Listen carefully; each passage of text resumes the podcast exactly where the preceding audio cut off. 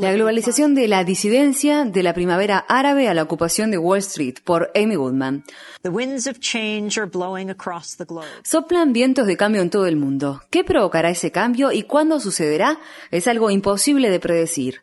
El pasado 18 de enero, en Egipto, una valiente joven dio un paso peligroso. Asma Mahfouz, de 25 años de edad, integra el movimiento 6 de abril junto a otros miles de jóvenes que participaban en debates en Internet acerca del futuro de su país. El movimiento se creó en 2008 para expresar la solidaridad de los jóvenes con los trabajadores de la ciudad industrial egipcia de Mahalia. Más adelante, en diciembre de 2010, el joven tunecino Mohamed Bouazizi se inmoló para protestar contra el sentimiento de desesperanza de su generación. Su muerte provocó el levantamiento en Túnez que derrocó al dictador que estuvo en el poder durante años, Sine el Abdine Ben Ali.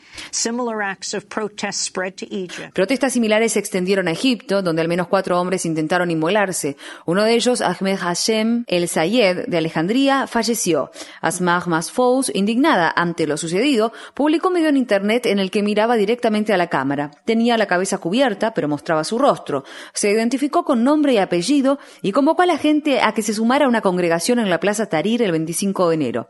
En el video declaró Filmo este video para darles un simple mensaje. Vamos a marchar hacia la Plaza Tarir el 25 de enero. Si aún nos queda honor y queremos vivir con dignidad en esta tierra, tenemos que marchar el 25 de enero. Iremos allí a exigir nuestros derechos humanos fundamentales. Ni siquiera hablamos de derechos políticos. Simplemente queremos que se respeten nuestros derechos humanos y nada más. Todo este gobierno es corrupto. El presidente es corrupto. Las fuerzas de seguridad son corruptas. Estas personas que se molaron no tenían miedo de morir, sino que temían a las fuerzas de seguridad. ¿No es increíble? Nueve meses más tarde, Asma Mahfouz se encontraba dando un discurso en el campamento de Ocupemos Wall Street en Nueva York. El lunes por la noche, parada en las escalinatas frente a la multitud, no ocultaba su gran sonrisa mientras miraba el mar de rostros. Cuando terminó de hablar, le pregunté de dónde sacaba la fuerza. Me respondió en inglés con su humildad característica. Cuando vi que un millón de personas se acercó a la Plaza Tahrir, no podía creerlo. Y ahora creo que no tengo miedo. No soy más valiente que otros. Vi a mis compañeros egipcios enfrentarse a la policía cuando trataron de echarnos. Ellos murieron por todos nosotros. Así que ellos son los verdaderos valientes y fuertes. Vi gente morir delante de mí porque querían protegerme y proteger a los demás. Ellos fueron los más valientes. Le pregunté cómo se sentía de estar en Estados Unidos, un país que había apoyado durante tanto tiempo al régimen de Mubarak en Egipto. Respondió,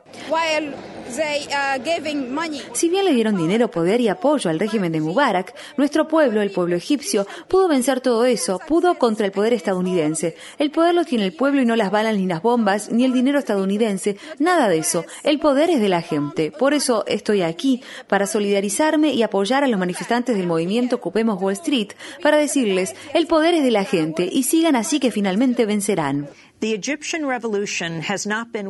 La revolución egipcia ha tenido consecuencias para Asma. En el pasado mes de agosto fue arrestada por las Fuerzas Armadas egipcias. Mientras mi colega Sharif Abdel Koudous informaba desde el Cairo, Asma publicó dos polémicos mensajes en Twitter que provocaron su arresto por parte del Consejo Supremo de las Fuerzas Armadas, el gobierno militar que ha estado al frente de Egipto desde el derrocamiento de Mubarak. Su arresto provocó reacciones a nivel mundial. Grupos tan disímiles como la Hermandad Musulmana y Amnistía Internacional lo condenaron. Fue puesta en libertad, pero como Sharif advirtió al momento, Asma fue tan solo uno de los 12.000 civiles arrestados desde que comenzó la revolución egipcia. El mismo tipo de arrestos está sucediendo ahora en Estados Unidos en muchas de las protestas que tienen lugar en todo el país. Mientras Asma se preparaba para regresar a Egipto, cientos de policías antidisturbios arremetían contra el campamento de Occupy Oakland, donde dispararon balas de goma y lanzaron gases lacrimógenos. La Universidad de Nuevo México está amenazando con desalojar el campamento que se montó en su predio y que fue denominado un Occupy Alburquerque, desocupar Alburquerque, para enfatizar que se trata de territorio indígena ocupado.